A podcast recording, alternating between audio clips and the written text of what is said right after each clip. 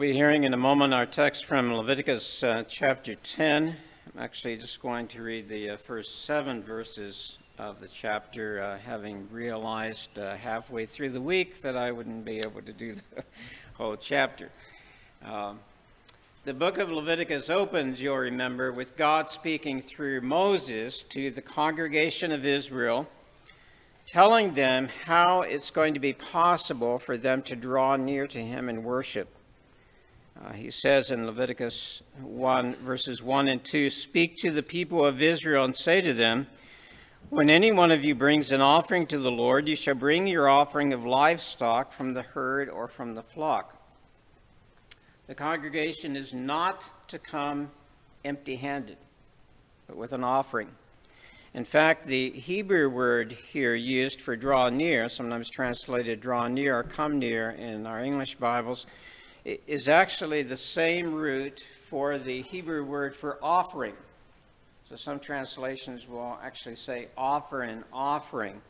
Uh, but, but the imagery there for the Hebrew mind is, is coming near to the Lord's presence with an offering uh, in your hands.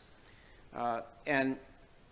And so in a very real sense, think of that, that movement coming to the meeting tent with an offering to present to the Lord. That's the essence of Israel's worship. That's the essence of their worship. Uh, the Lord has provided an earthly sanctuary. We're going to see the, the term holy place here, and that's, that's just a sanctuary is a holy place, a sacred place. And so the Lord is... has provided a, a holy place, not holy in itself, of course. This isn't some kind of superstitious thinking that the, the sand, the ground under the tent of meeting is somehow magical or something. No, it's it's holy because God has designated it's ho- holy. It's, it's holy because he's put his name on it, because his presence is there by his decree. And so, so he's provided this earthly holy place for, for a, a dramatic acting out, for a continual drama being played out every day before you as the congregation of Israel, of, of what it means to draw near to him, uh, to be in the presence of the Lord, the Yahweh. And so we saw the Lord speaking in the first seven chapters of Leviticus, describing the sacrificial offerings that the congregation was to bring near and offer there. Uh, sacrifices of purification, of dedication, of tribute, and of fellowship. And, and these offerings are the means whereby the congregation acts out in, in a physical way, in a tangible way, their faith in him.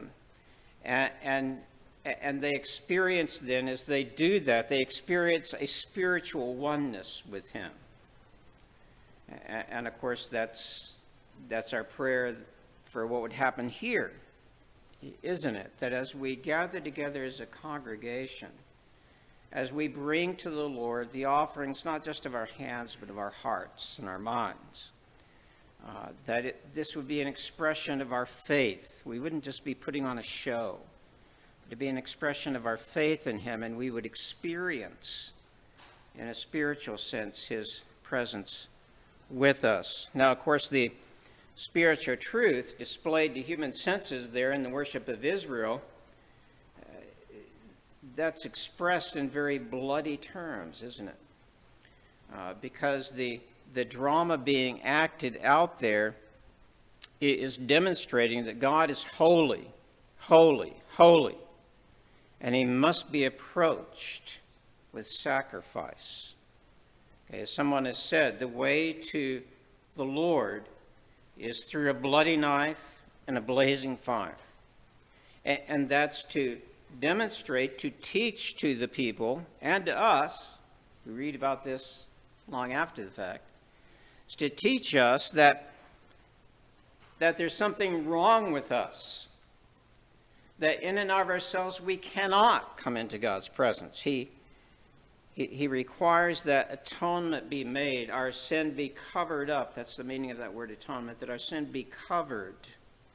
That, that, that somehow somehow his wrath against our sin uh, be propitiated, be, be turned away from us so that we could come to him. And, and, and so in the in the worship there that we've read about here in the book of Leviticus, we see the Lord uh, portraying for his people, teaching his people uh, that he is ultimately a God of love, who's providing for them a means into his presence that they couldn't come up with on their own.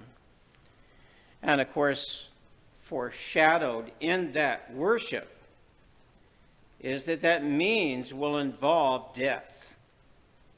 That that means will involve somehow their sin being atoned for with the lifeblood. Now, they they know these rituals that they perform so that they'll be ritually pure. You know, if they wear the wrong clothing or, you know, they come in contact with something unclean, that they know those don't really don't really touch the sin in their hearts.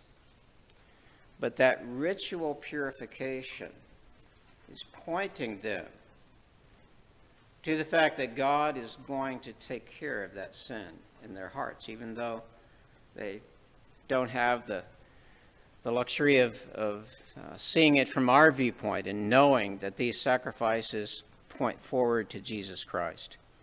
But that drama there that's acted out over and over again is communicating them, communicating truth to them. As Dorothy Sayers liked to say, the, the drama is the doctrine. The drama of Scripture is the doctrine, is the truth. If you can look for the drama in Scripture, and, and then and then ask yourself, okay, what what is God portraying to me here? That that's that can be helpful to you. Well, chapters eight and nine resumed the biblical narrative after those seven chapters of, of uh, instruction, as the congregation commenced the liturgy of the covenant that God had given them, the worship. And we saw that uh, in chapter eight, there is a seven-day period of ordination of, uh, of Aaron and his sons that is emphasizing the uh, necessity of, of holiness before the Lord. And so these priests are set apart. It's the essence of the word holy. It's to be set apart. And so they're set apart over a period of seven days for their ministry, which is going to be assisting the congregation in their worship of God and their worship before the Lord. And then those seven days of ordination climaxed on the eighth day, as we saw in chapter nine, with the first worship service of the congregation. Very first time they gathered for worship at the meeting tent. They came to the meeting tent for worship, and at the conclusion of that service, the congregation was given a sign by the Lord. Leviticus nine, twenty-two to twenty-four. Then Aaron lifted up his hands toward the people and blessed them. And he came down from offering the sin offering and the burnt offering and the peace offerings. And Moses and Aaron went into the tent of meeting. And when they came out, they blessed the people. And the glory of the Lord appeared to all the people. Fire came out from before the Lord and consumed the burnt offering and the pieces of fat on the altar. And when all the people saw it, they shouted and fell on their faces. In, in that display, both, both the benediction being given by, by Moses and Aaron coming out of the, the meeting tent. Remember, no one could go into it before, okay, once the whole, once the presence of the Lord was there. So both the benediction being spoken by those who had gone into the meeting tent and now came out, and that fire that consumed what was left of the sacrifice on the altar, those are signs. Basically, God is saying, I accept your worship. That, that's an affirmation of their worship. It, God wasn't just doing something to show off there. He's communicating to them, yes, I'm here. I'm receiving your worship. As sinful as you are, I am receiving your worship, and I want to bless you. And so the benediction coming from Moses and Aaron is, is actually the blessing of God there. Well, I mean, that's where we would expect to hear the fairy tale ending, isn't it? And they lived happily ever after, worshiping the Lord and enjoying his presence. I, I mean, what what more wonderful state can you imagine? That this ragtag bunch of former slaves living in poverty and enslaved in Egypt with no, no sense of identity of their own, certainly no concept that they were a nation, that they were a people, much less that they were that they were favored by God. They seemed instead under the curse of God. And now, what a transformation by the time we reach that worship service in chapter nine of Leviticus. I mean, it must have been hard for some of the congregation to believe that they had come so far, been delivered in such a mighty way, and now had a personal relationship with God. I mean, in terms of the biblical narrative, this is virtually a return to paradise, right? Because remember, in the Garden of Eden, Adam was charged to guard and serve the garden, and he failed in that, and so the blessing of being there turned into a curse of banishment. Now we've seen that sort of reverse. The same language is used, guarding and serving of the priests there at the meeting tent, and blessing has come out. So in a very real way, it's it's sort of like th- this is, as it were, a resolution to the conflict, the tension that has been in the scripture since Genesis. And yet, and yet, with a heavy heart, we realize that that bright reality, well, it's not going to become a reality. Might have been a hope, but it didn't turn out. And instead of blessing, we read of cursing.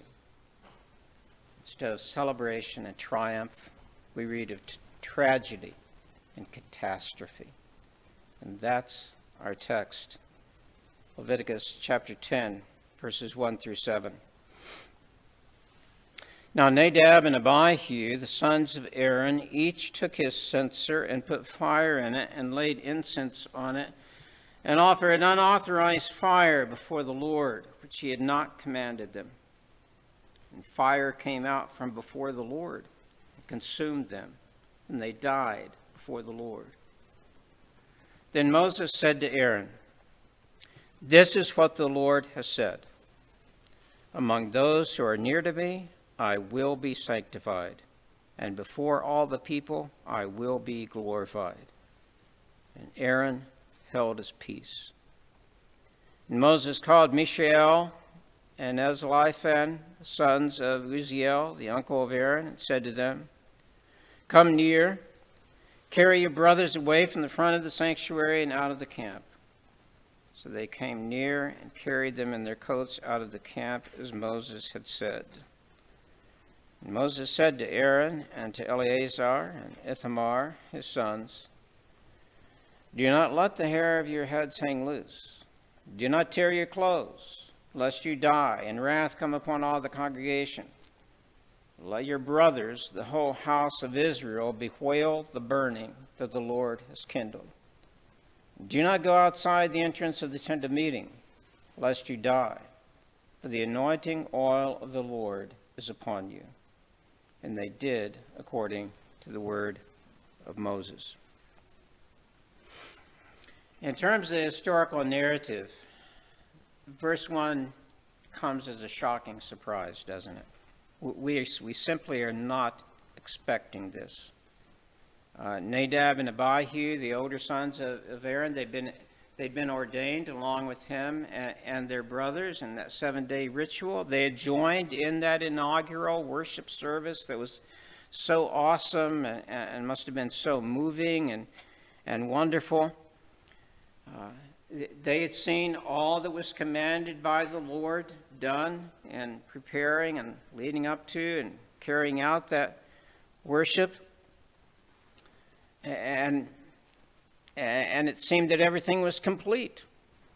Okay, everything had been faithfully done. We saw that they repeated in Scripture. And yet, suddenly, without any explanation of their motives or intentions at all, Nadab and Abihu take it upon themselves to invent a new ritual. They, for whatever reason, decide they're going to come up with a new way to worship Yahweh. Now, it's not clear exactly what they do, or at least what's wrong with what they do. For the first time in Leviticus, you, you heard the mention of censers or fire pans.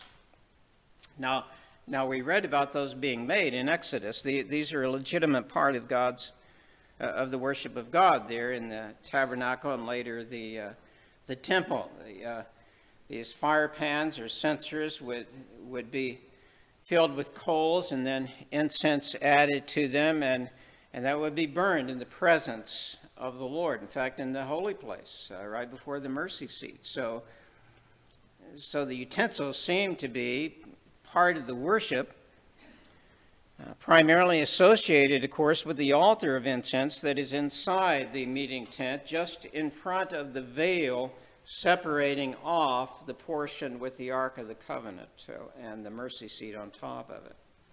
Okay, so you had that ark of incense. Maybe you remember in the Christmas stories of Zechariah coming in to, to tend that altar. It's where Zechariah is tending that altar, the altar of incense, that the angel appears to him, remember, and tells him that John the Baptist is going to be born.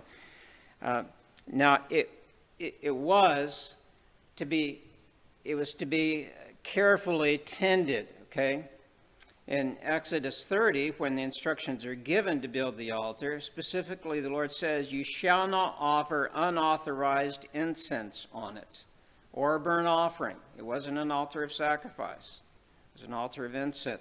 It's most holy to the Lord. Now notice that passage in Exodus thirty uh, has in common with our text the use of that word unauthorized.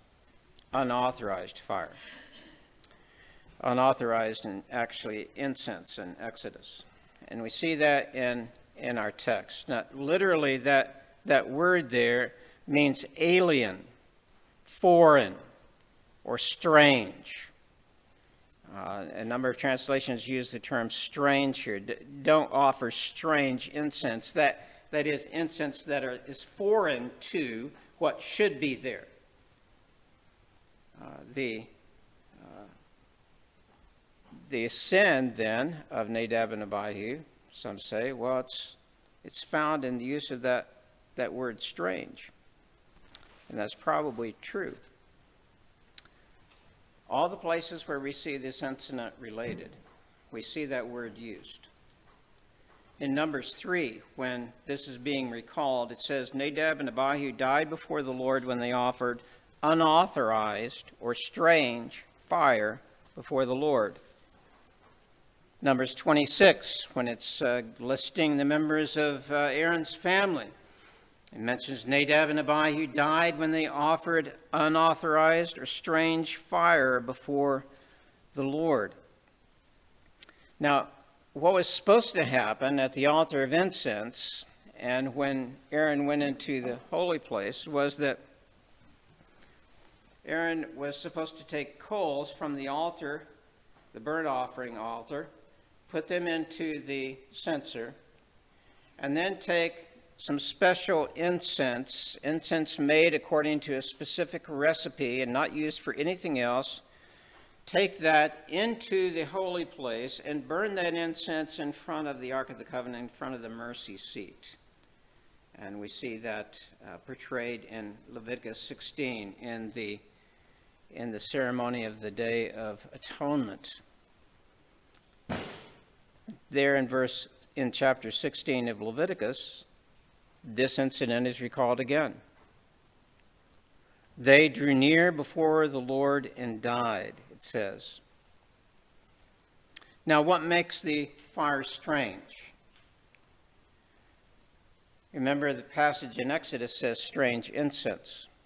So some people think, well, the sin of Nadab and Abihu is they're using incense that is not that special recipe of incense that was supposed to be used in the temple or in the tabernacle.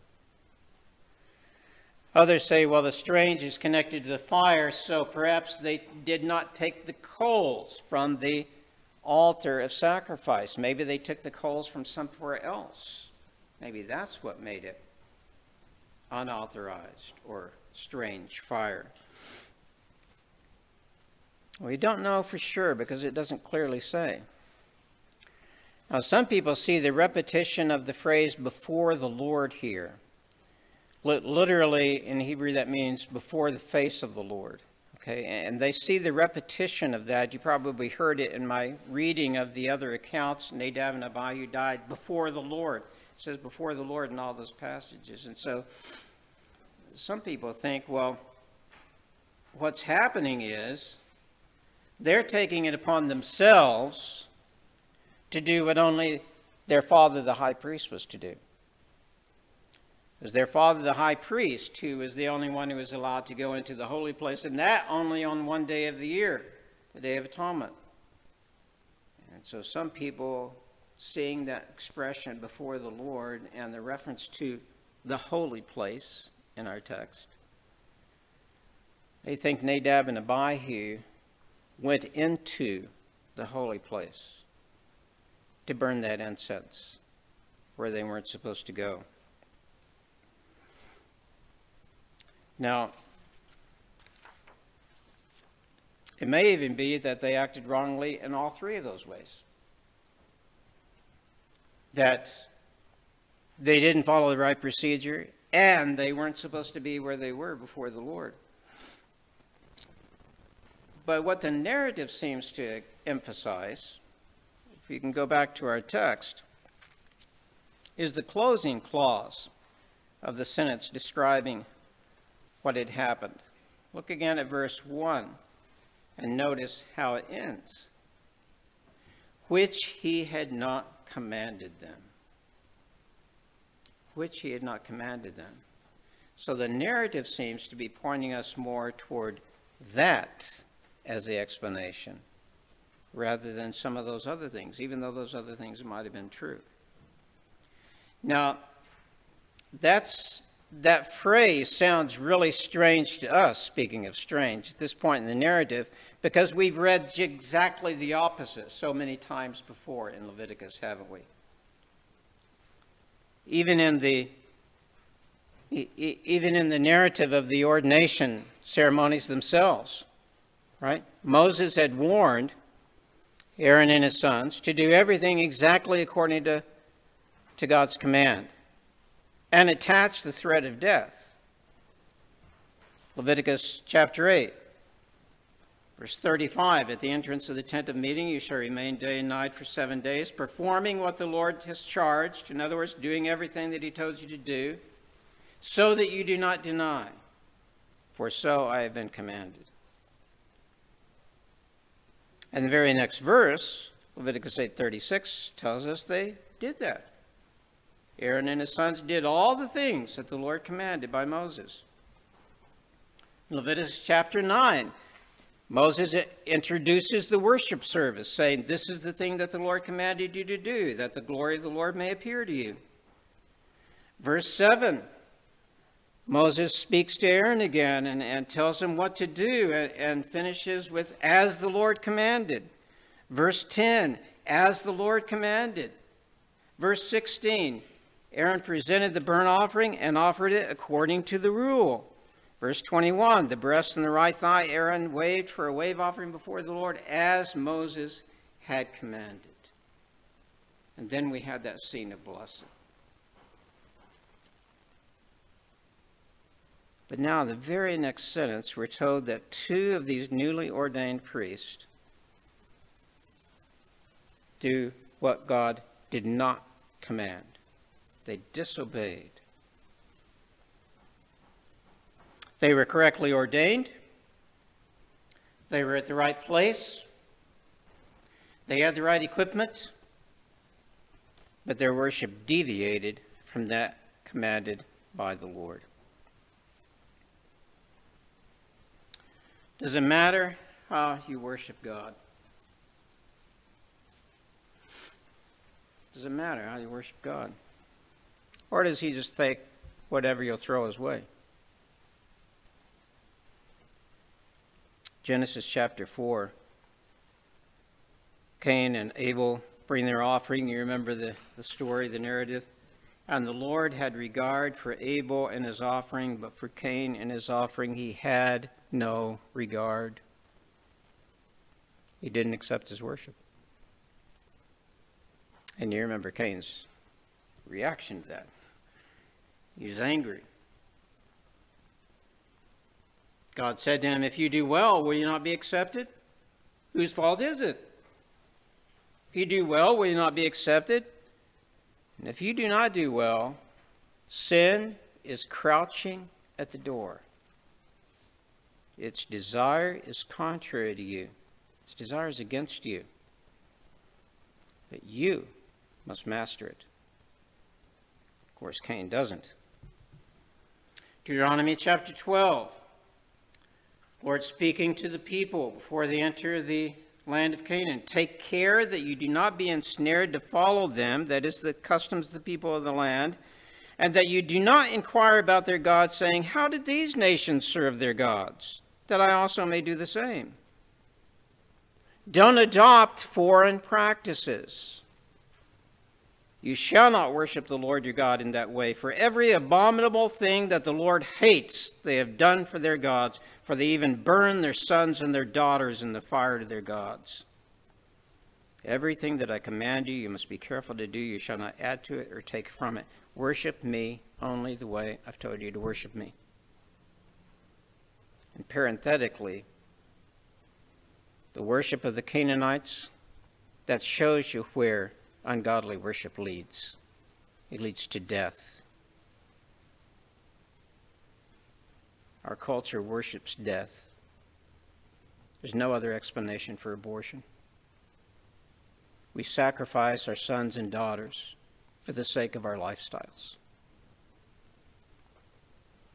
It matters how you worship. Second Chronicles chapter twenty-six, Uzziah. Remember him from our call to worship. Uzziah becomes king at sixteen. Uh, you sixteen-year-olds, how do you like to be a king of a nation at sixteen? And he reigns fifty-two years. And we're told there in Second Chronicles twenty-six, he did what was right in the eyes of the Lord, according to all that his father Amaziah had done. His father had given him a pretty decent example, and he followed his father's example. He set himself to seek God in the days of Zechariah, who instructed him in the fear of God. He had the personal tutoring of, of a prophet. As long as he sought the Lord, God made him prosper. And as soon as we read, as long as he did it, we know there must have been a fall coming. And sure enough, later in the chapter, when he grew strong, he grew proud to his destruction. For he was unfaithful to the Lord his God and entered the temple of the Lord to burn incense on the altar of incense. What's a king doing that for? Only the priests are allowed. But the kings of the nations around him function as priests all the time. He wants to be like them. He wants to show his power. He wants to be in charge of the worship as well as everything else. Azariah, the priest, went in after him, and eighty priests of the Lord who were men of valor. Confrontation. They withstood King Uzziah and said to him, it is not for you, Uzziah, to burn incense to the Lord, but for the priests, the sons of Aaron, who are consecrated to burn incense. And Uzziah got mad. Then Uzziah was angry. Now he had a censer in his hand to burn incense. And when he became angry with the priest, leprosy broke out on his forehead in the presence of the priest in the house of the Lord by the altar of incense. And they rushed him out quickly, and he himself hurried to go out because the Lord had struck him. And he was a leper until the day he died, exiled from his own throne room, living outside Jerusalem. Does God care about how he's worshipped? Isaiah chapter one, further on than our call to worship. Lord says this to the people, "What to me is the multitude of your sacrifices? I have had enough of burnt offerings of rams and the fat of well-fed beasts. I do not delight in the blood of bulls or of lambs or of goats when you come to appear before me. Who is required of you this trampling of my courts?" Now, he, he commanded these sacrifices. What, what's going on here? Well, you, you get the hint in the next lines. Bring no more vain offerings. They're vain. Your new moons, your appointed feasts, my soul hates. All those worship services you're having. I hate them. They're a burden to me. I'm weary of bearing them. When you spread out your hands, that's a gesture of prayer, I will hide my eyes from you. Even though you make many prayers, I will not listen. Why? Your hands are full of blood. Wash yourselves. Make yourselves clean.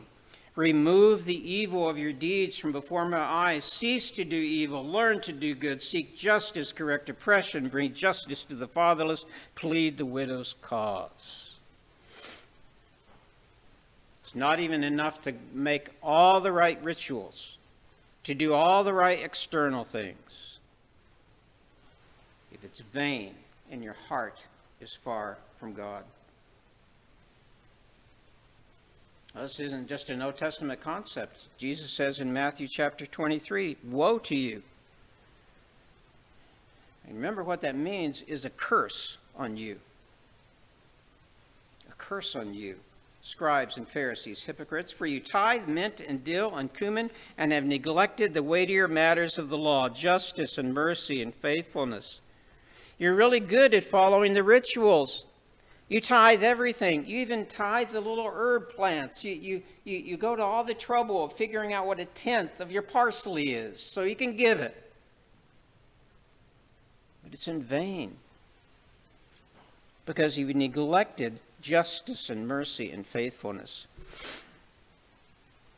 Does Jesus, does Jesus care about how he's worshipped?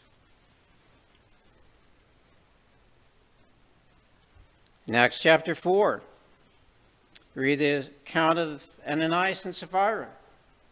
A lot of people, the early Christians, are selling extra land that they had and coming, giving the money to the disciples, apostles.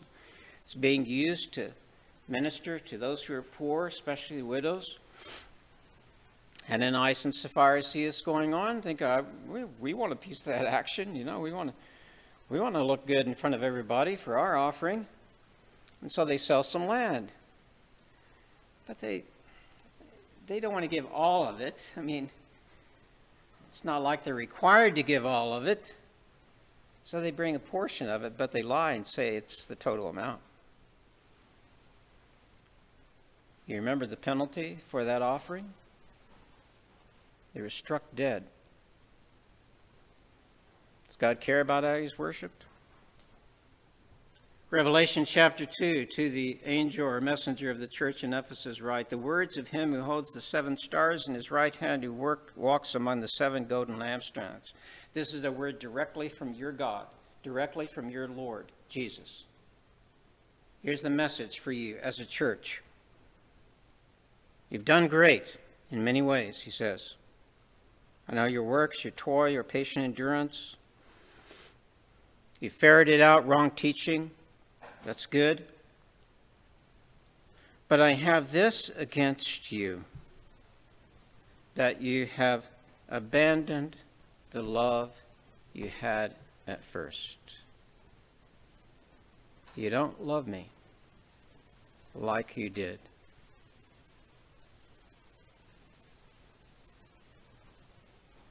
If you don't repent, Jesus says, I will remove your lampstand from its place. Your church will cease to exist. And it did. Does God care about how he's worshipped? Notice that in all of these examples, and we could find others in Scripture, and not to mention history, of course, but notice the problem of wrong worship always has its origin in the heart. The heart. The inner state of being.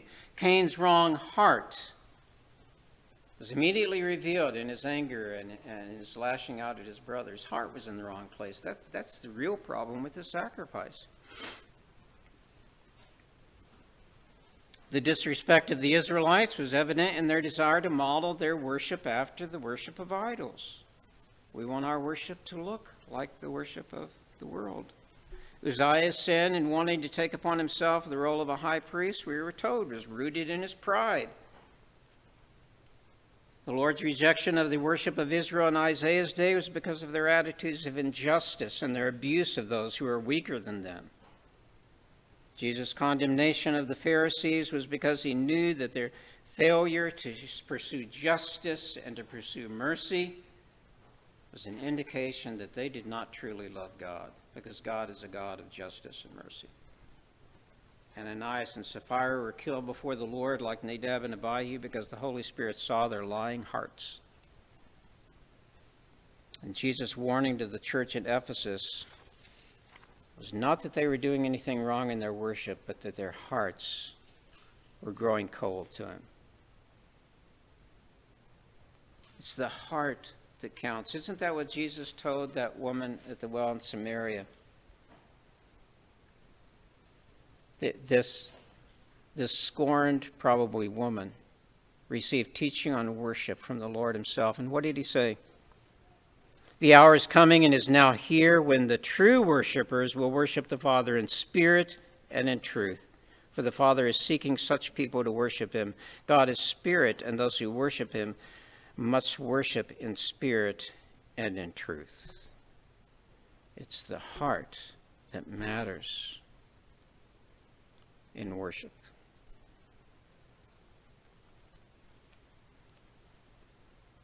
Nadab and Abihu disobeyed the command of the Lord because their hearts were far from him.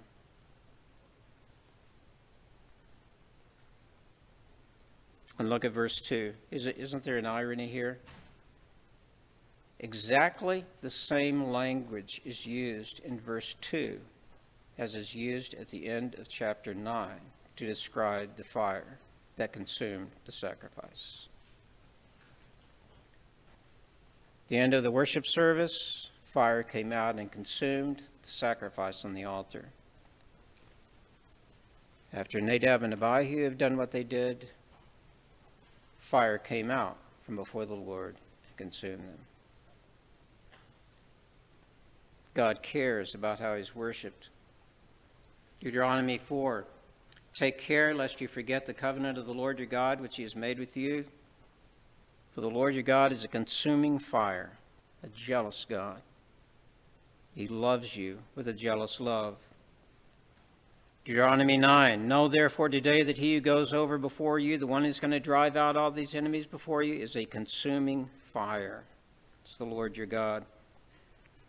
Isaiah thirty-three, he pictures sinners in Zion. The godless saying, who among us can dwell with the consuming fire? Who among us can dwell with everlasting burnings? Using the same expression from our text. He who walks righteously and speaks uprightly, Isaiah says, who despises the gain of oppressions, who shakes his hands lest they owe a bribe. He, he, he shakes his hands rather than accept a bribe. He doesn't want it sticking to his hand. Who stops his ears from hearing of bloodshed and shuts his eyes from looking on evil. He will dwell on the heights. Again, this isn't just an Old Testament concept. Hebrews chapter twelve. The writer of Hebrews picture reminds the believers of this, the worship that we've seen in Leviticus, and how awesome it was to actually see the, the glory cloud and to see the fire of the Lord. And he says, you, you Christians, have come to something far better. That was a temporary thing. That was a temporary kingdom. But you've come, he says, to a kingdom that cannot be shaken. Therefore, let us be grateful for receiving a kingdom that cannot be shaken. And let us offer to God acceptable worship with reverence and awe. For our God is a consuming fire. Second Thessalonians. Paul pictures the Lord Jesus being revealed from heaven with his mighty angels in flaming fire, inflicting vengeance on those who do not know God and on those who do not obey the gospel of our Lord Jesus. God cares about how he's worshipped. Verse three of our text tells us that God's holiness and his glory are inviolable. They cannot be abrogated. Let, look again at, at what Moses says there. This is the word that the Lord has said. Among those who are near to me, I will be sanctified. Among those who draw near, he's using that same verb. If you draw near to me, I will be holy. I will be sanctified. It may be through the fire coming out and consuming your sacrifice, vindicating, approving your worship. Or I may show my holiness in a fire that comes out to destroy you, because your heart is far from me. And then in the second line of the couplet there, before all the people, that is the congregation, I will be glorified. God's holiness means that he is to be glorified. And he will be glorified in the salvation of sinners, and he will be glorified in the just condemnation of sinners. Aaron gets the point, doesn't he? Aaron keeps his silence, doesn't say a word. He's submitting to the Lord's will here. We could look at that, at that imagery, but... Uh, But I want to skip over that because I want to notice you to notice in verse four another piece of irony here in this narrative. As Moses calls the cousins of these two dead men to draw near, to draw near, to take their bodies far away. They had thought they were coming near to God. They had thought they were proving their holiness, their goodness, their... And exactly the opposite is the case.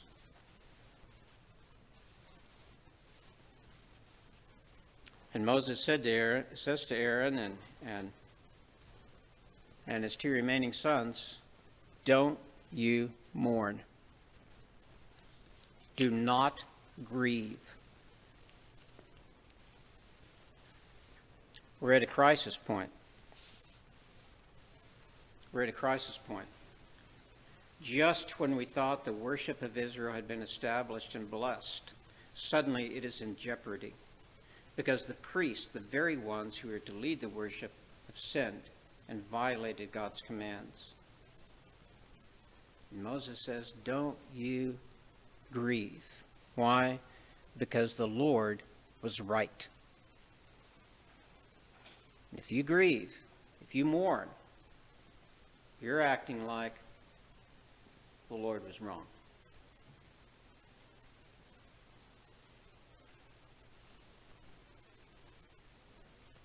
In effect, he's saying to them, you follow the example of Lord of, of Job. The Lord gives, the Lord takes away. Blessed be the name of the Lord. The holiness of God is supreme, that he be glorified is supreme.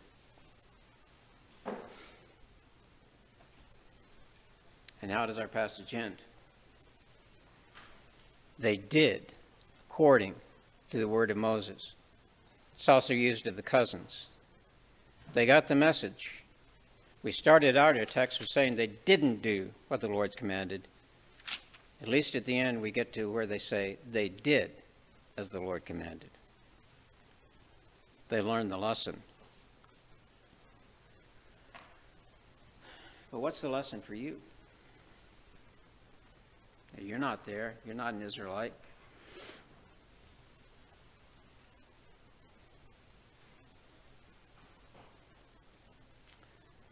your problem is not knowing the right rituals for Israel's worship. Your problem is that you're a sinner. And if Nadab and Abihu perish simply because they fail to observe some rules of ritual, what will be the response of a holy God to sinners that would dare to come into his presence?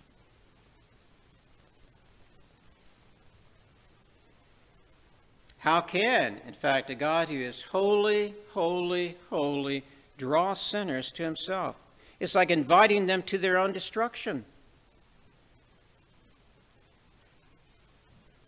It, and it has to be, how can God remain holy and righteous if he allows sin to go unpunished? Consider all the sins of the human race, all the ways that they have offended God, their creator, and brought untold suffering into this world. Is God supposed to ignore that? For God to merely overlook even one human sin, for him to excuse just one sinner, would be to cease to be, he'd have to cease being God. He'd have to cease being holy. The true God can no more abide sin than he can cease being who he is. We sinners can excuse our sin or the sins of others. A holy God cannot do that. It's impossible.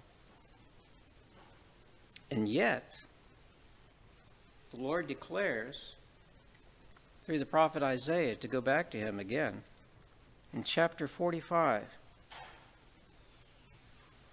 there is no other God besides me, a righteous God and a Savior. There is none besides me. Do you hear that? A righteous God and a Savior.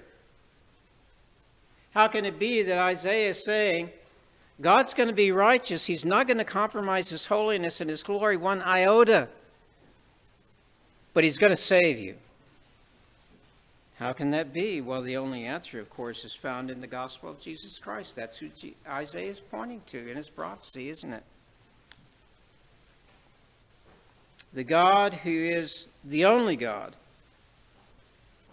purposed in his love to be both righteous and a Savior by taking upon himself human form. He satisfied the law's demands for perfect righteousness in himself, and he gave himself as that perfect sacrifice to bear the wrath of God against human sin. You can't come into the presence of God in your sin, but in Jesus Christ, God has taken upon himself your sin and declared you righteous. So he is a righteous God receiving those who are made righteous in Christ. There's the gospel. Romans three, but now the righteousness of God has been manifested apart from the law, although the law and the prophets bear witness to it, the righteousness of God through faith in Jesus Christ for all who believe. For there is no distinction, for all have sinned and fall short of the glory of God and are justified by his grace as a gift through the redemption that is in Christ Jesus, whom God put forward as a propitiation by his blood to be received by faith. This was to show God's righteousness, because in his divine forbearance he had passed over former sins. It was to show his righteousness at the present time, so that he might be just and the justifier of the one who has faith in Jesus. So that he is righteous and declares righteous. That's what that's saying. The one who is in Christ Jesus. It matters how you worship God. But God has made a way for you to come into his presence, not, not just in a worship service, but to come into his presence for eternity, and no rejoicing and glory, because he made a way for you. That's good news. That's good news. Let's pray. Heavenly Father, in a world like ours, we surely need good news. And we need to be reminded of the good news as believers. We we we are forgetful people, Lord, and we uh, so easily uh, fall back into our old ways. Enable us, Lord, to to grasp again the glorious message of good news in Jesus Christ our Lord, that that he has made a way for us, that he has declared righteous those who place their faith in him. What a wonderful thing, Lord. May, may, may this truth inform even the way we live this week. May we live as a people who belong to you and who are seeking your glory in all things. In Jesus' name we pray. Amen.